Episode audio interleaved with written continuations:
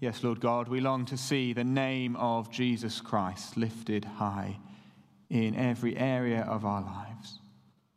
And so we ask now that by your Spirit you would be with us as we come to your word, that you might put it to work in our hearts and in our lives, that we might be those who bring glory to Jesus Christ. In his name we pray. Amen. Amen. Well, please do uh, take a seat and keep your Bibles open at uh, 1 Corinthians chapter 2.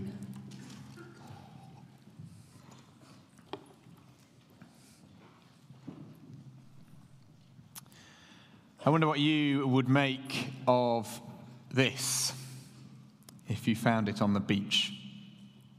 It's big and solid. It feels a bit waxy, and you can't tell this from the photo, but apparently it stinks. I reckon most of us would leave it well alone. It's not particularly attractive. But when fisherman Jumrus Chiachot came across this lump on the sand in southern Thailand, he was intrigued. He decided uh, that he should keep it and he took it home with him. Unsure what to do with it, he, uh, he put it in his shed and then forgot all about it.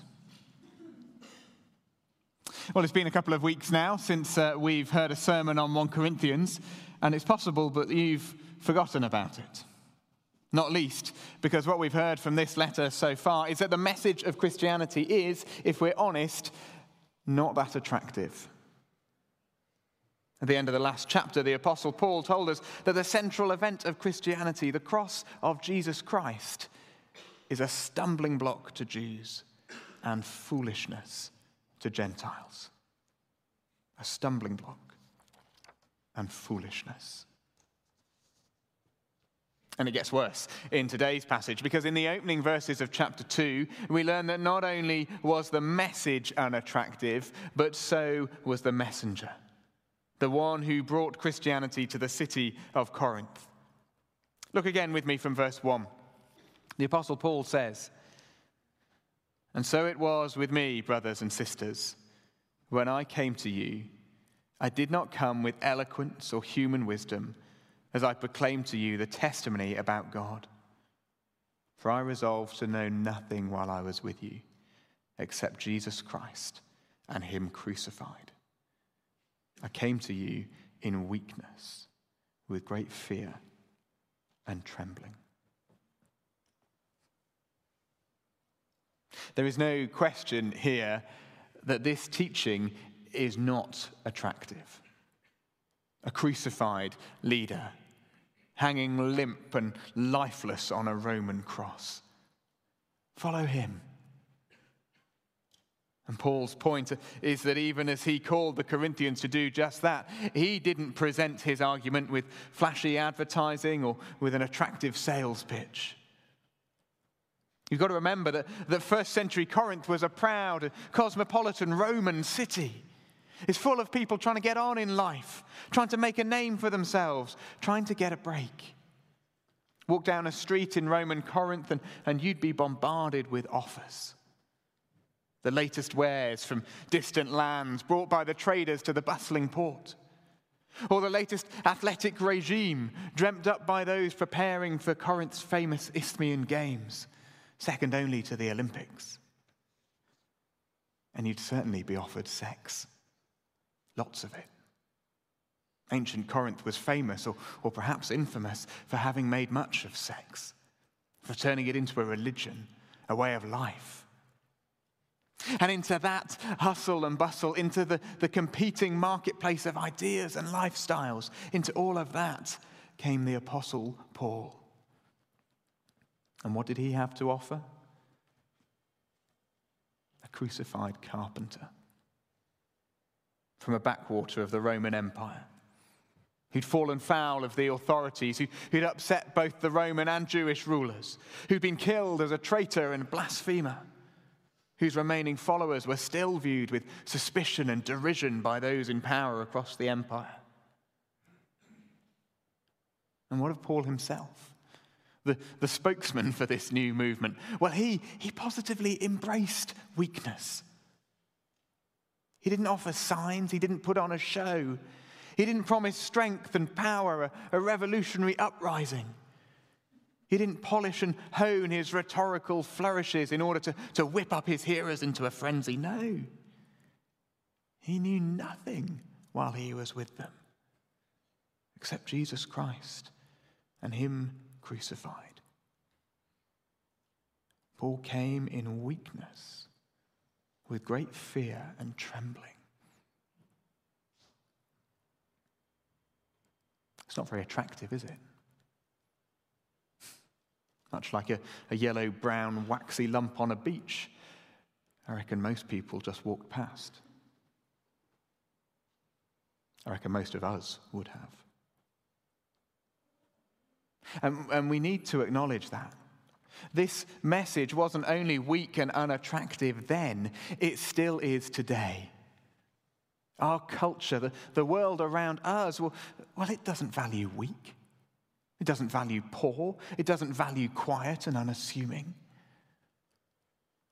We're so used to hearing it, especially at church, that I think we miss it, but we have to recognize that a naked, bloody, beaten, bruised, convicted criminal gasping for breath as he dies a brutal death, that's not a good look.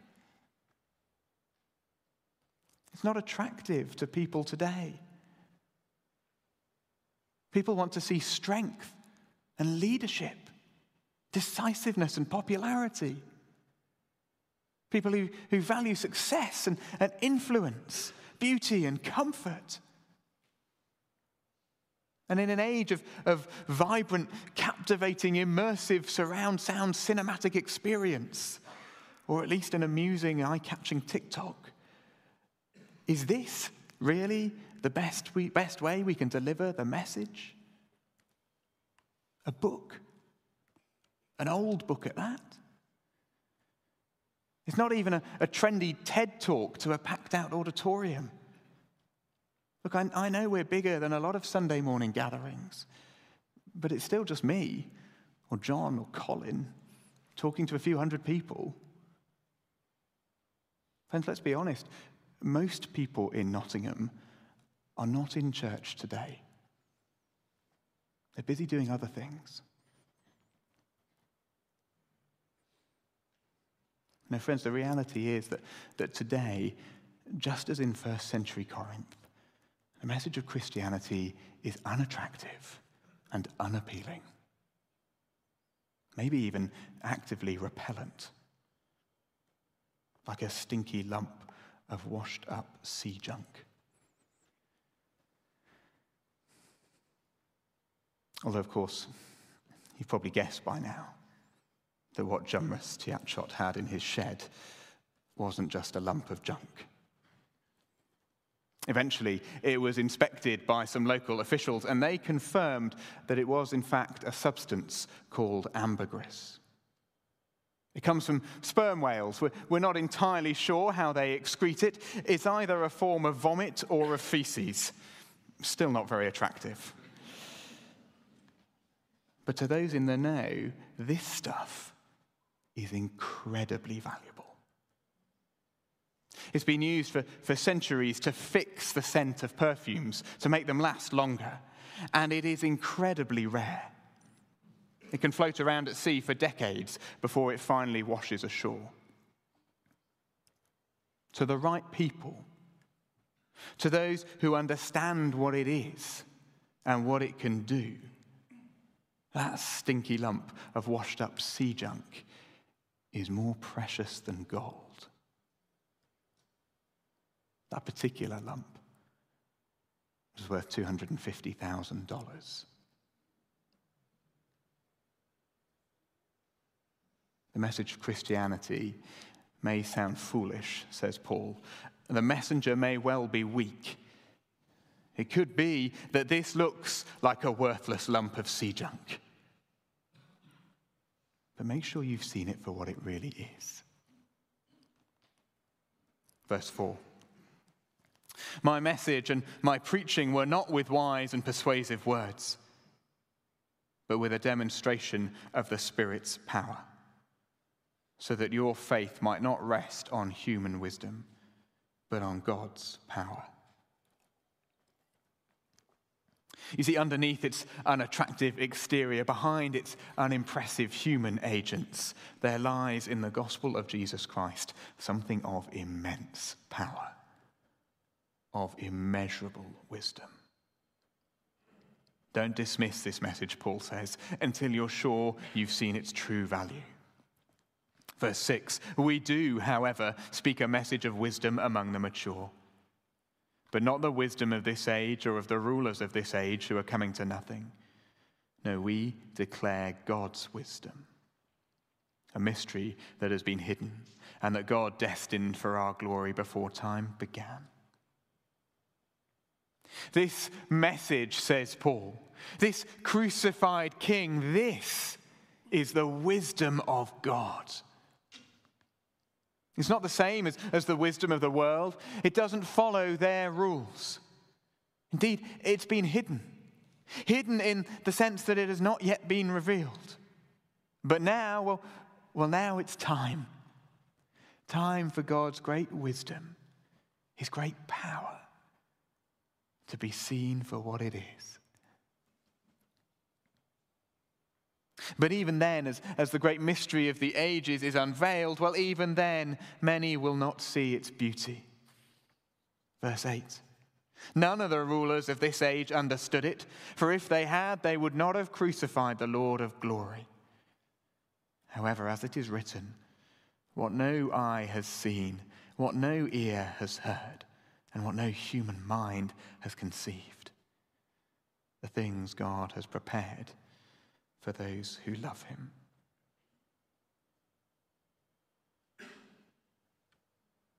I wonder if you've ever heard anybody say that they'd believe in God if only he'd show himself to them.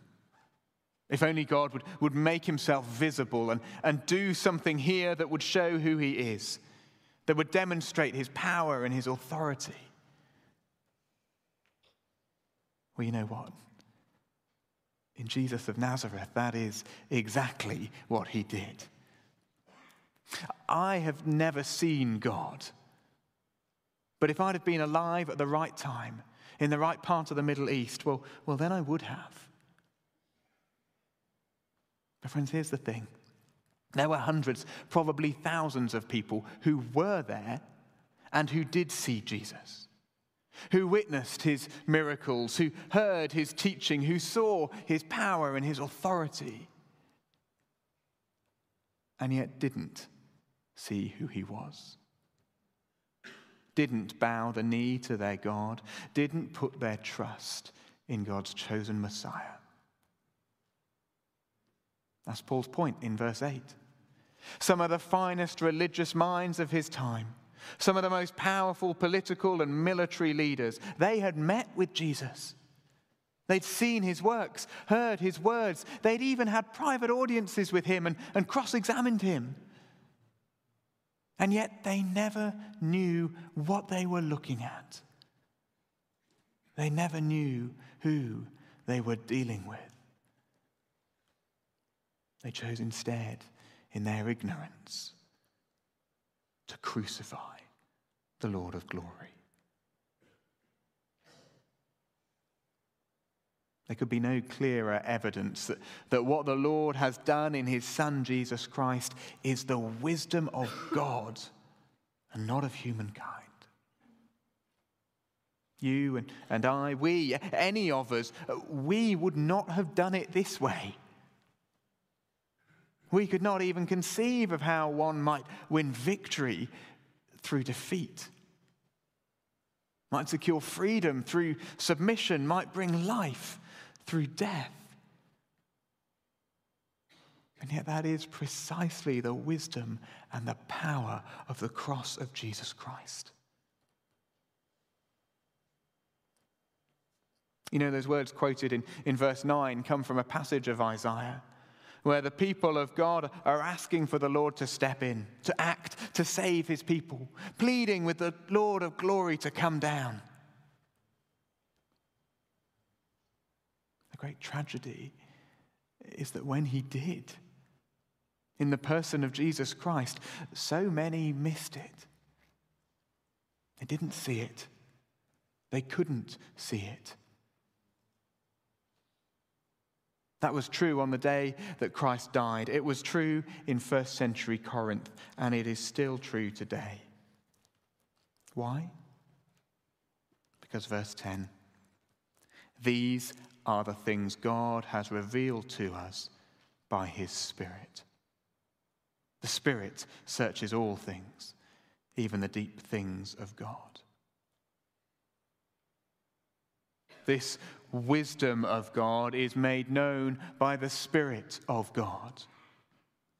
We don't arrive at the gospel by adopting a particular philosophy or, or by practicing a particular ritual. We can't simply apply our human minds to it until we reason it out.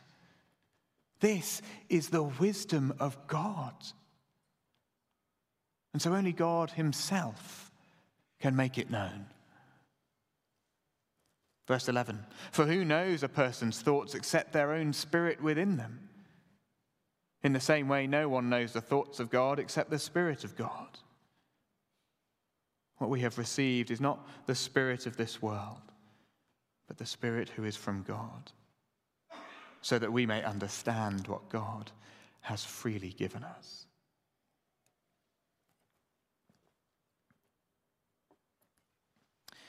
If you're a Christian here today, I wonder have you ever asked the question, why?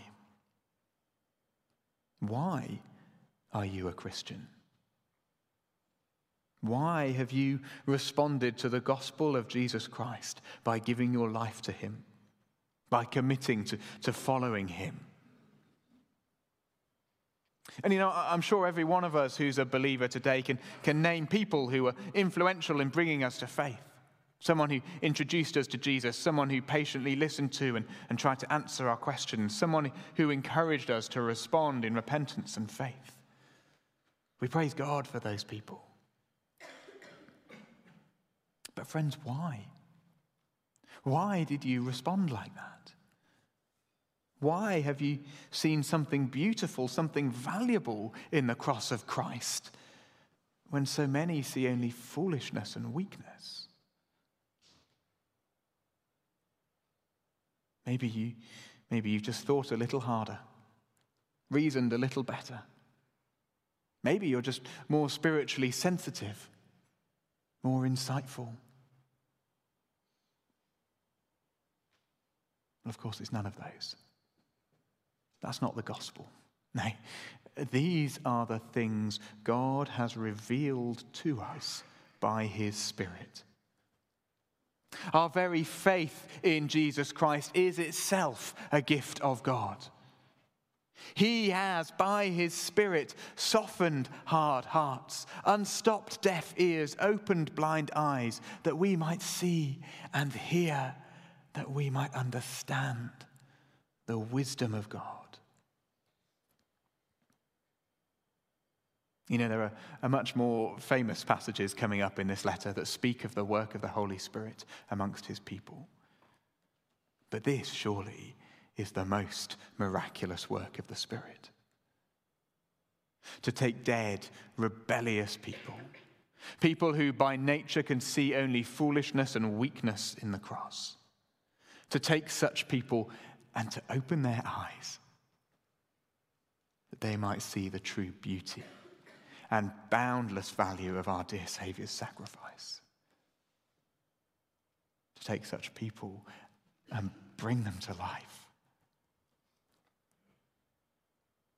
And let us be quite clear here. This is, this is no vague spirituality, it's no ethereal force of nature. No, this is the specific, personal spirit of the God of the Bible.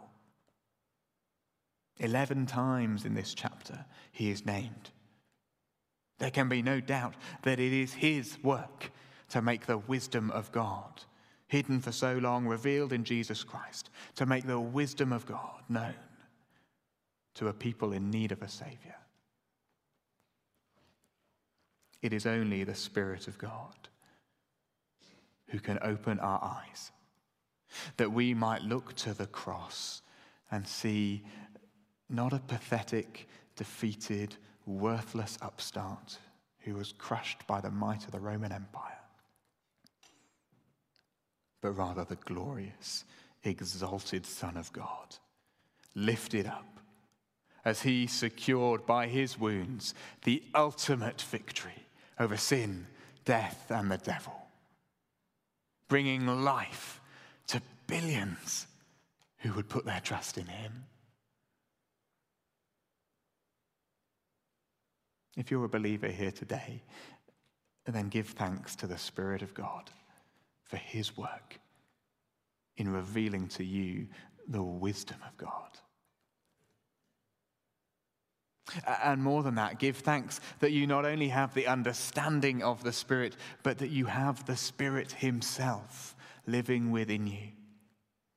That's what we read in verse 12. And, and it means that as we come to the scriptures, as, as spirit indwelt believers, something remarkable is happening. To those who are in Christ, this is not just a book. It is the Spirit given, Spirit revealed Word of God for the people of God. God's gracious communication to us, His people made known to us by the work of His Spirit as we come to these His words. Andrew Wilson summarizes it wonderfully. He says, As believers, we read the scriptures which the Spirit inspired in the midst of the church, whom the Spirit has filled, in search of the Christ, whom the Spirit reveals. And that has profound implications for us as we seek to share this message with those around us. Verse 13 This is what we speak, not in words taught us by human wisdom, but in words taught by the Spirit, explaining spiritual realities with Spirit taught words. The person without the Spirit does not accept the things that come from the Spirit of God, but considers them foolishness and cannot understand them because they are discerned only through the Spirit. The person with the Spirit makes judgments about all things. But such a person is not subject to merely human judgments. For who has known the mind of the Lord so as to instruct him? But we have the mind of Christ. The wisdom of God is made known by the Spirit of God to the people of God. It is only as the Spirit does his work of regeneration that any of us may hear and respond to the call of the gospel. It should not surprise us that we may know friends and family, colleagues and neighbors whom we are certain have been present when the good news of Jesus Christ has been proclaimed. Maybe you took them to an evangelistic event. Maybe we ourselves shared the gospel with them. And yet they have not responded. They have not heard. They have not put their faith in Christ. Explaining spiritual reality, says Wilson, with, with spirit taught words will mean you get a lot of blank faces from unspiritual people they have no idea what you are on about. And that ought to lead us to two things. First, the importance of prayer. As we seek to make Christ known to those around us, as we look to make disciples in Nottingham, in, in all nations, and in the next generation, we may be certain that we will see no success at all unless the Spirit of the living God is at work. We cannot simply persuade people into salvation with the quality of our arguments or, or with the force of our passion for Christ. Becoming convinced of the truth of the gospel is a profoundly spiritual event. The person without the Spirit does not accept the things that come from the Spirit of God but considers them foolishness and cannot understand them because they are discerned only through the Spirit. As we share Christ with those around us, we must ask the Spirit to be at work. But secondly, and importantly, we may also be confident that He does work, that He does soften hearts, He does open eyes. After all, if you're a Christian, well, well, then that's what's happened to you. You didn't earn it, you didn't deserve it. You were given your salvation. You were given your faith by the work of the Holy Spirit, revealing the wisdom of God in the cross of Christ to you, a child of God. And so we may share the good news of Christ, the beauty of the cross, with great joy and confidence. Not surprised if people don't get it but also expectant. Expectant that some people will get it. Not because we're especially eloquent, nor because we package it in any particularly attractive way, but rather because the Spirit of the living God is at work to make known the wisdom of God to the people of God. And the astonishing, beautiful truth is that once he has done that, he continues to work. He continues to work in us, making us day by day more and more like the crucified, risen, and ascended Lord who has made us his own.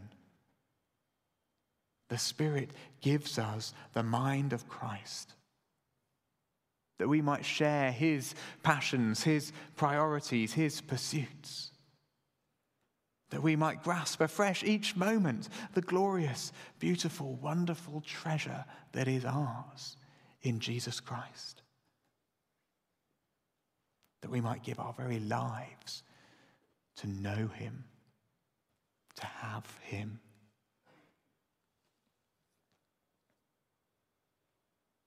You know, I wonder how Jamrus Tiapchot thought of that lump of ambergris once he knew what it was.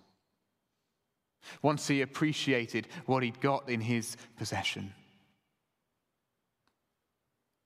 I bet he cradled it in his hands, admiring the strange waxy surface, enjoying the musky odor. And you know what? I'll, bet he took it out of his shed and he spent every waking moment thinking how he could hold on to this precious possession, keep this thing of, of magnificent value. To those around, it, it may have continued to be merely another bit of sea junk. But to those who knew, to those who perceived, oh, it had become the most exquisite prize.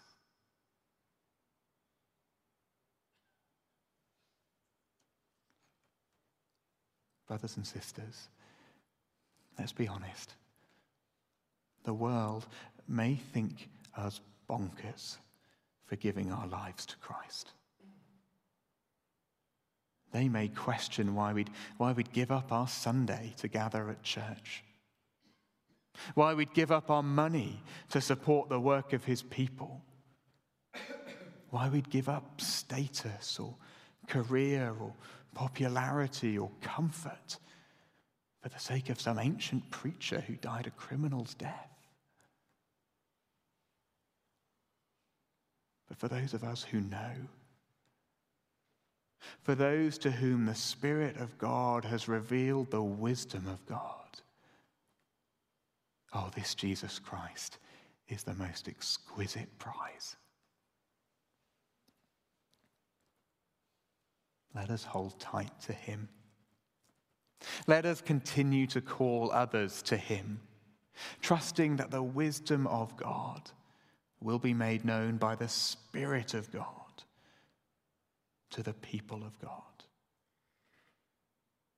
for the glory of Christ and for the eternal joy of all who put their trust in him.